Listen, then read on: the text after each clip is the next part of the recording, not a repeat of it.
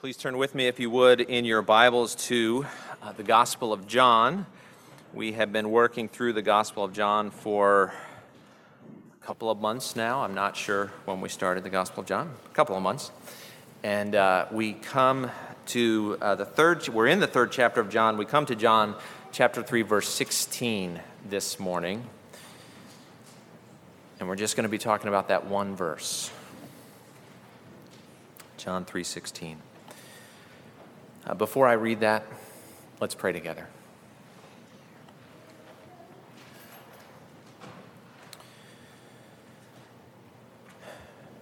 Our Father, we come to you uh, this morning as we do week after week, ready to hear, wanting to hear, longing to hear you speak to us through your word.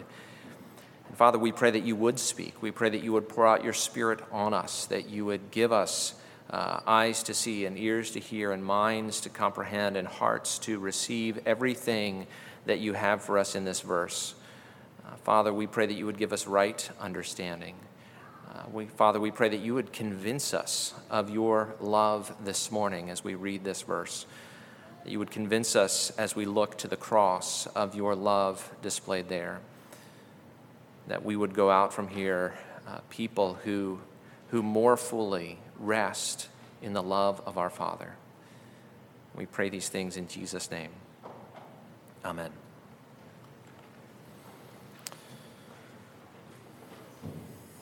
John 3:16 For God so loved the world that he gave his only son that whoever believes in him should not perish but have eternal life.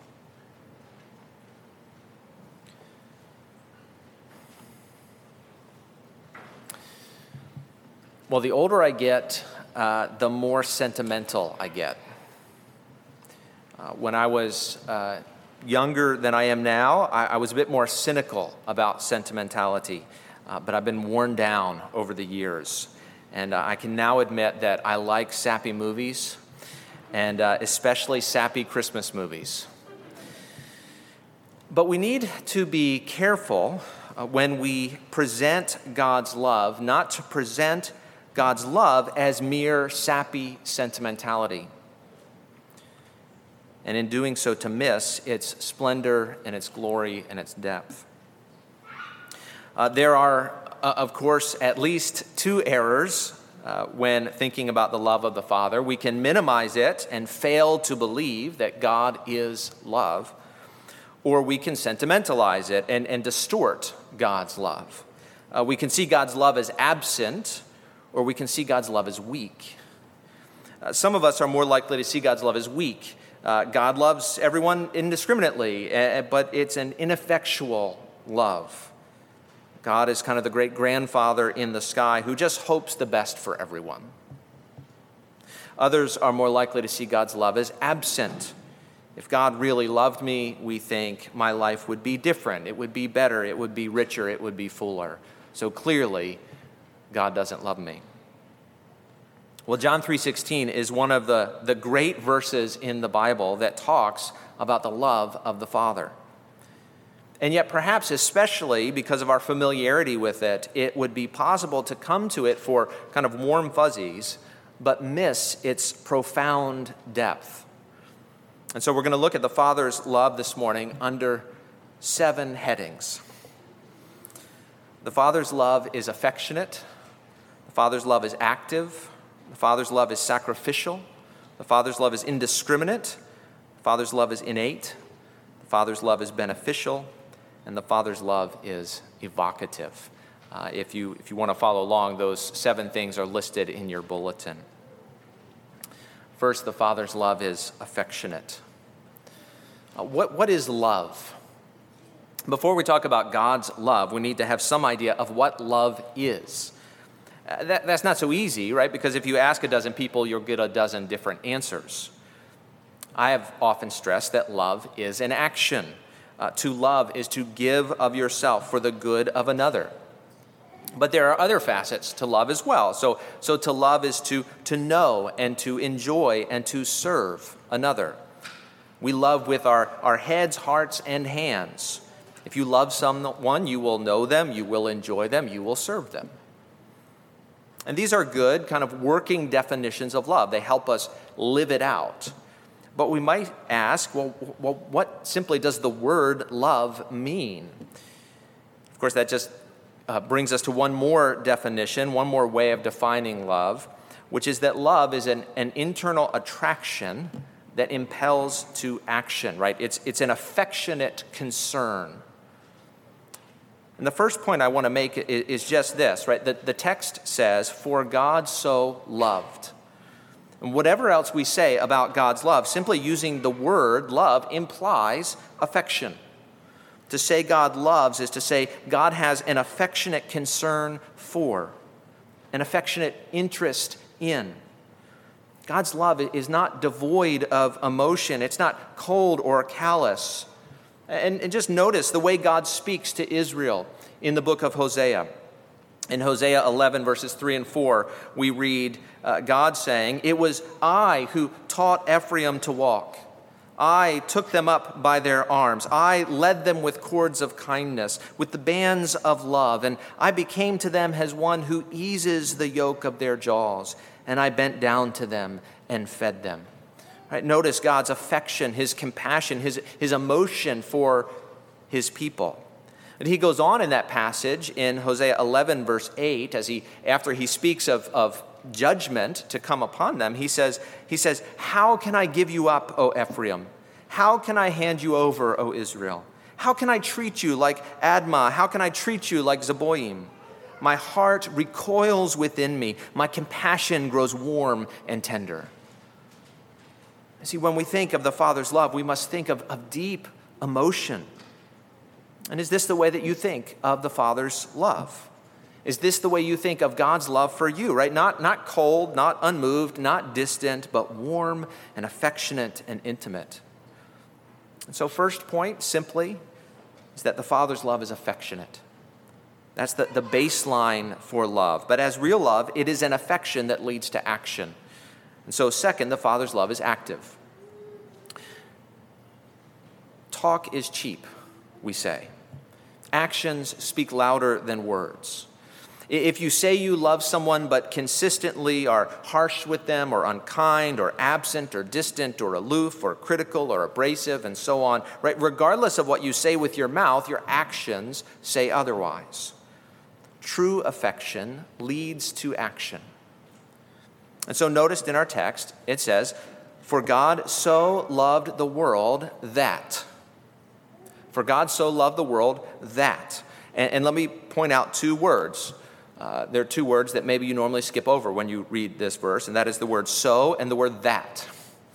Uh, these words go together the Greek word for so is actually often misunderstood. The word here, as one commentator put it, is qualitative, not quantitative, meaning it means how, not how much. For God so loved the world means not for God loved the world this much, but for God loved the world in this way. The word that then signals in what way God loved the world. For God loved the world in this way that and then it goes on. Now we're taking uh, baby steps here, I realize. Uh, but I, I, just want you to note, right, that God's affection leads to action. He loved the world in such a way that he acted, he did something. God is not passive, He is not just hoping for our good. He did not see us in our condition and, and feel for us without that feeling going somewhere. God acted. So the Father's love is affectionate, the Father's love is active. Third, the Father's love is sacrificial.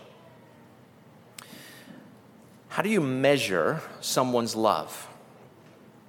It's tricky, isn't it? Right? It can even be dangerous in certain relationships if you start to try to measure people's love. Uh, Christmas is coming up. Do you measure someone's love by the cost of their gift? I hope not. What's the problem with that? Well, if that were the case, right, if you could simply measure someone's love by the cost of their gift, that, that would mean that those who can spend more can love more. And that, that can't be right, can it? Uh, Jesus corrected this thought once when he was sitting outside the temple and he saw the rich coming to the temple with large sums of money, putting it in the offering plate, and then he sees a poor widow who comes and gives two small copper coins, copper coins, which uh, uh, the writer tells us basically equal one penny. So this poor widow gives a penny, and Jesus responds like this He says, Truly I say to you, to his disciples, this poor widow has put in more than all those who are contributing to the offering box. For they all contributed out of their abundance, but she, out of her poverty, has put in everything she had, all she had to live on. The measure of her giving was not how much she gave, uh, but, but that, that she gave sacrificially as Paul put it elsewhere, that she gave according to her means, even beyond her means. The actual cost of a gift is, is never the point, but, but we might say that the cost of the gift in relation to the wealth of the giver does say something. Uh, so when a poor person gives out of their poverty, that says something. Uh, when, when a busy person gives you their time, that says something. When someone gives according to their means or even beyond their means, this demonstrates the extent of their love. Right? It's the extent of the sacrifice, time and money and thoughtfulness that, that demonstrates the extent of the love. This is why Jesus can say in John 15, 13, Greater love has no one than this, that someone lay down his life for his friends. See, the extent of the sacrifice demonstrates the extent of the love. And what greater sacrifice can there be than laying down their, your life? Now, I, I told you a minute ago that the word so is qualitative, not quantitative. It, it, it refers to how, not how much. And while how, not how much, is, is grammatically accurate, uh, with just a moment's thought, we realize that how does imply how much doesn't it? Right? In this way implies to this extent. So, for God uh, loved the world in this way that shows us how far God would go, and so implies the depth of his love. And how far would he go? He gave his only son. Now, God was not impoverished, right? He, he, he could have given us any number of great gifts. God could snap his fingers and make all of us millionaires in an instant. But that would not show the depth of his love. It, it would be easy, it would prove nothing, it would also solve nothing. And so, what does God give? He gives his only son. He gives his beloved son. He gives his only begotten son. The language echoes that which is found in Genesis 22 when God calls Abraham to sacrifice Isaac, his son, his only son, whom he loved. And, the point is that this is God's son whom he loves. And what does the Father do? He gives the Son whom he loves for us. The Father gives the most precious thing he has his Son. And what does it mean that God gave his Son? Well, the Father gave him to us, He gave him for us. The Father gave him up on the cross. He gave him as a sacrifice, He, he gave him for sin. Uh, this is actually taught here in the word for, really. The word for, right? John 3:16 begins with the word for.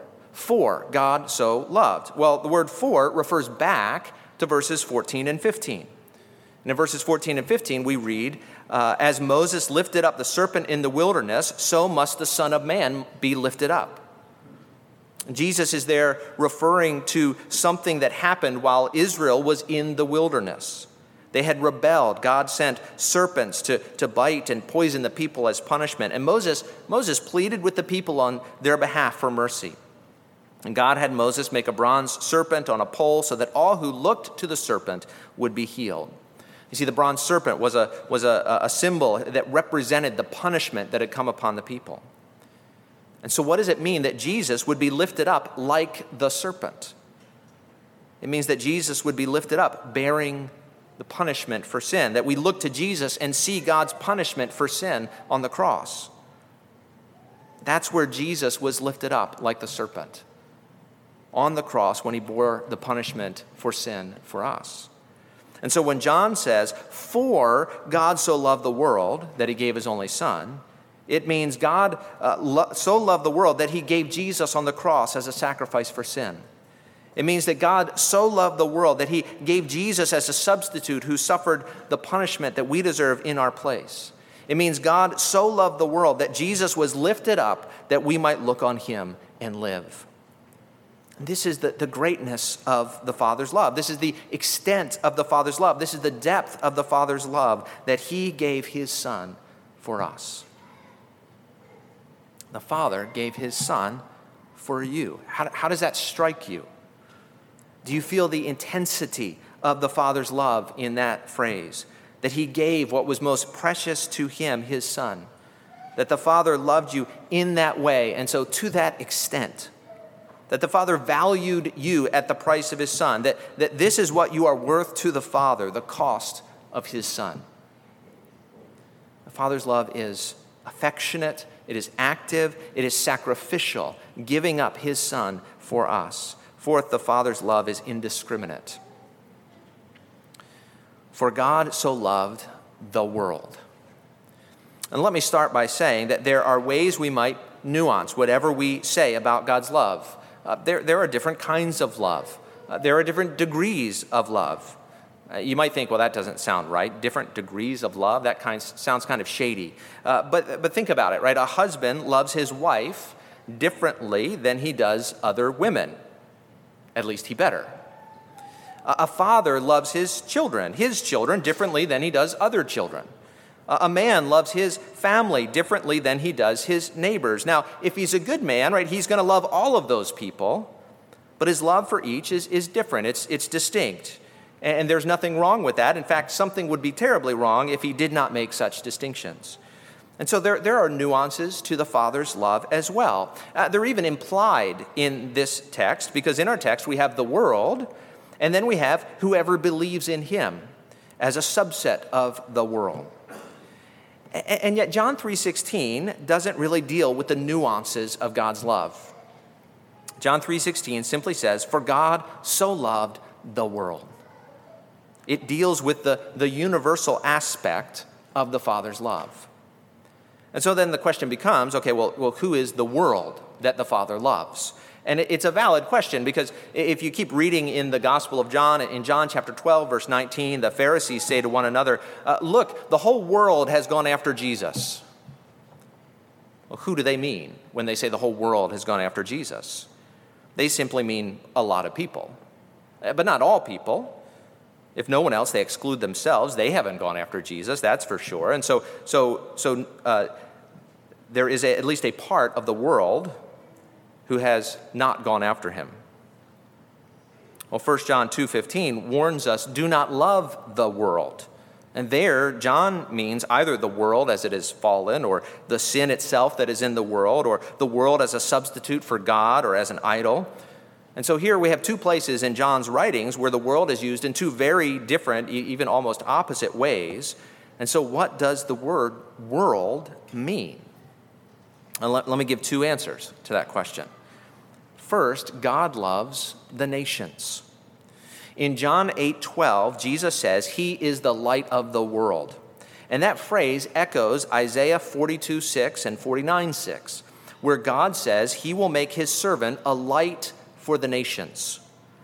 The world in, in John 8 12 means the nations. Jesus is the light of the nations. So when John says that God loved the world, it means at least that God loved the nations, meaning he loves all kinds of people. God's love is not limited to the Jewish people. God's love does not discriminate on the basis of ethnicity or nation or people group or tribe or tongue or gender or social status and so on. God loves all kinds of people. How does he love all kinds of people? He sent his son. And this is the sense in which certain Samaritans used the word world in John 4:42. They say, "We have heard for ourselves and we know that this indeed is the savior of the world." Meaning, most likely, uh, not, not the savior of Jews only, but of Samaritans like them as well. Jesus is the Savior of the nations, He's the Savior of the world. When God sent His Son as Savior so that whoever would believe in Him would not perish but have eternal life, that was an act of love for the world, for all nations, for all peoples. The second, God, God's love for the world implies that God loves the ungodly. Uh, the word world is often used in a negative sense. Hence, uh, John says in 1 John, do not love the world. Or in John 15, 18, Jesus will say, If the world hates you, know that it has hated me before it hated you. Uh, the world is the, the present fallen, sinful age. The world is, is broken and rebellious, and yet God loves it. God loves us in our mess. He loves us despite our mess. Listen to Paul's words in Romans 5 6 through 10. Paul says, For while we were still weak, which he means morally weak there, while we were still weak, at the right time, Christ died for the ungodly. For one will scarcely die for a righteous person, though perhaps for a good person one would dare even to die. But God shows his love for us in that while we were still sinners, Christ died for us. Since therefore we have now been justified by his blood, much more shall we be saved by him from the wrath of God. For if while we were enemies, we were reconciled to God by the death of his Son, much more now that we are reconciled shall we be saved by his life. Whom does God love? According to Paul, he, he loved us while we were mortally weak, while we were ungodly, while we were sinners, while we were his enemies. John 15, 19, uh, Jesus says to his disciples there, You are not of the world, but I chose you out of the world. Which is to say, Jesus' people were a part of the world, and he brought them out of it. But he loved them while they were still a part of it because God loves the ungodly. He loves sinners. He loves his enemies. Now, this is pretty hard to wrap our brains around, but I'm, I'm to I'm to push it a step further, even. God not only loved us while we were ungodly, on some level, God loves all the ungodly. You might think, okay, Luke, I think you, you've, you've derailed now, right? You've gone too far. Should you really be saying that, that God loves all the ungodly? Uh, yes, and I can say it because the, the Bible says it. In this present life, God has some affection for all people, every single person. Uh, this is not a, denial of Calvinism, by the way. I'm not repudiating the Reformed faith. God does, in some sense, love every single person ever. And listen to this verse uh, in Ezekiel chapter 18. Ezekiel 18 23, God says this Have I any pleasure in the death of the wicked, declares the Lord God, and not rather that he should turn from his way and live? Now, in that chapter, God is warning people that he will judge sin. And he ends that chapter like this in Ezekiel 18 30 to 32. He says, Therefore, I will judge you, O house of Israel, everyone according to his ways, declares the Lord God. Repent and turn from all your transgressions, lest iniquity be your ruin. Cast away from you all the transgressions that you have committed, and make yourselves a new heart and a new spirit. Why will you die, O house of Israel? For I have no pleasure in the death of anyone, declares the Lord God. So turn and live. And notice in the same breath, God warns of judgment and he declares his love. He says, I have no pleasure in the death of anyone, declares the Lord God. And we see this again and again in the prophets. God warns of judgment, and then he mourns that people will be judged. We serve a God who does not delight in the death of anyone. He loves the nations, he loves the wicked, he loves his enemies. On some level, he desires good for all people. They are his creatures made in his image. Again, God's love does not discriminate based on age or sex or race or social status or even moral uprightness. He desires good for all people, and He demonstrates that by sending His Son as the one who saves the world from utter destruction, so that some, whoever believes in Him, would be saved. God loves all people, which is why He calls all people to repent and believe in Jesus. Let me ask you do you believe that the Father's love is indiscriminate? Do you believe that the Father can love you? Uh, whatever gross sins you may have committed, however bad they seem, uh, however bad they may be, that God can love you, even you. God can love the worst of sinners. How do you know that? Because God loved the world in this way that He gave His only Son. The only way you know, uh, you, the, the only way you can know that God loves you is by looking to the cross. There we see the love of God displayed. Do you struggle, right, to believe that the Father could love you, even you? Look to the cross, right? Jesus there dealt with sin for sinners. God declares his love for sinners by sending his Son to die for sinners. Now, maybe that's not a struggle for you, but you struggle to believe not that God could love you, but that God could love other people. Right? That, that God could love those people, whoever they may be, that type of sinner. God's love for the nations, God's love is for the ungodly. God's love is for his enemies. God's love is for sinners like you and like me. And the next two points will just help us flesh this out. So the Father's love is affectionate and active and sacrificial and indiscriminate. Fifth, the Father's love is innate. Why, why does God so love? Why does God love in this way? There are two wrong answers to that question. Uh, the first is God loves me because I'm not so bad after all. Uh, God loves me because I've done something to be lovely.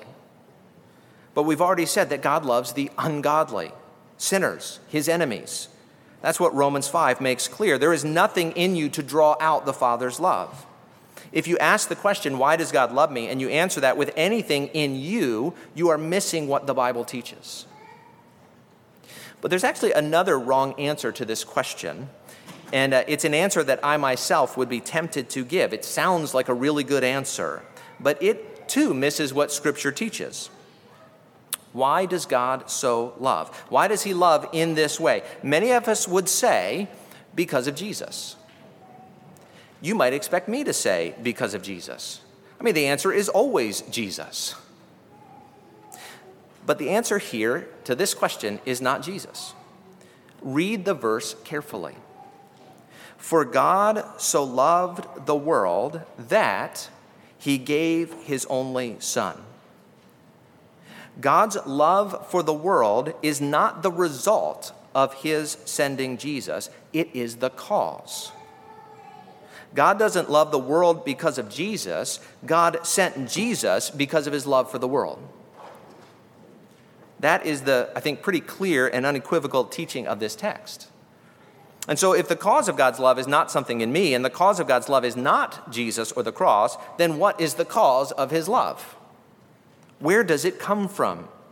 Why does God so love the world? Well, let me give you two texts that answer that question. The first is in Deuteronomy 7, verses 7 and 8, where God is explaining to Israel why he chose them.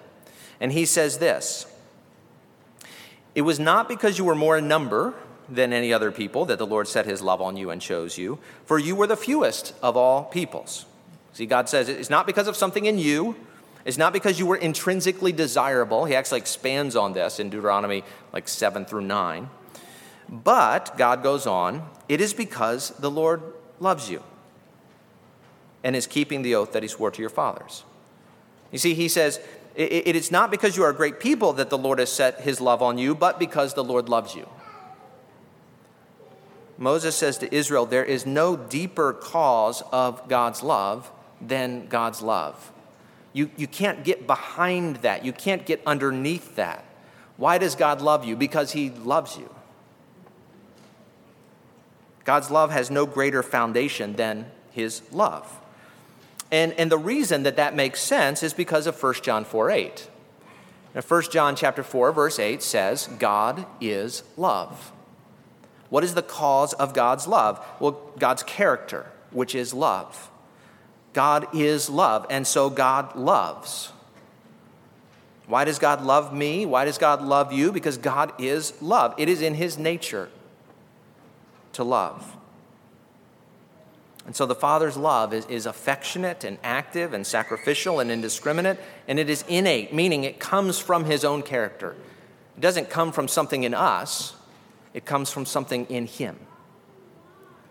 Six, the Father's love is beneficial. Uh, th- this brings us to the goal of the Father's love. Th- this is so important because we tend to think of love today as something sentimental and permissive. If you love me, we can hear people saying, you'll accept me for who I am. Or if you love me, we might have said ourselves, you'll, you'll let me do what I want. As if the goal of God's love was to let us destroy our lives as we please. But that's not what John 3:16 says. John 3:16 says, "For God so loved the world that he gave his only son that, and here's the goal, that whoever believes in him should not perish but have eternal life." God is at work to, to do good, to, to benefit us because of his love. And, and notice just a couple of things about this. First, the necessity of this love. Humanity is in danger. For God so loved the world that he gave his only Son, that whoever believes in him should not perish. What's the implication of that? That, that we are in danger of perishing. Well, why? why? Why are we in danger of perishing? Because of our sin. A few verses later in John 3, uh, we, we will read this. And this is the judgment the light has come into the world, and people love the darkness rather than the light because their works were evil. For everyone who does wicked things hates the light and does not come to the light lest his works should be exposed. What is our problem according to the Gospel of John? Our, our, our works are evil. We do wicked things. Now, if that sounds a bit harsh to you, right, if you think that well, you're not that bad of a person after all, John says elsewhere in 1 John 1 8, if we say we have no sin, we deceive ourselves, and the truth is not in us. Now, we'll talk more about those verses in, later in John 3 when we get there. But for now, just note this, right? The act of the Father's love is, is called forth because he sees the object of his love in danger. When you see someone you love in danger, you act, you move to help, to care, to save. Notice, second, what God's love doesn't mean, what the result is not. John says, For God so loved the world that he gave his only Son, that whoever believes in him should not perish but have eternal life. God's love for the world does not mean that every single person in the world will be saved. Some will perish, John tells us in this verse. Not all gain eternal life. The Father loves the world, and he sent his Son that some might not perish, those who believe in him. Notice then, finally, the, the goal of the Father's love.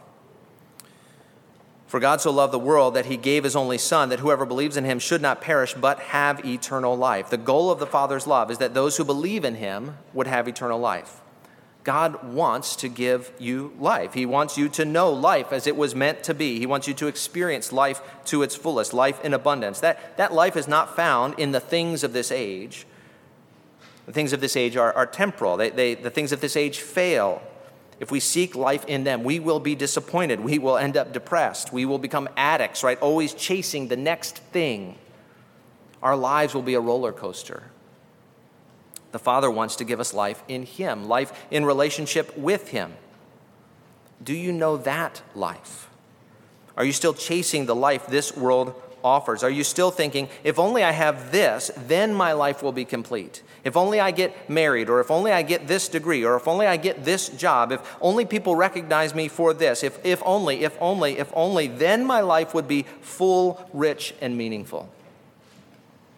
No, life is found, the fullness of life is found in Jesus. For God so loved the world that he gave his only Son, that whoever believes in him should not perish but have eternal life.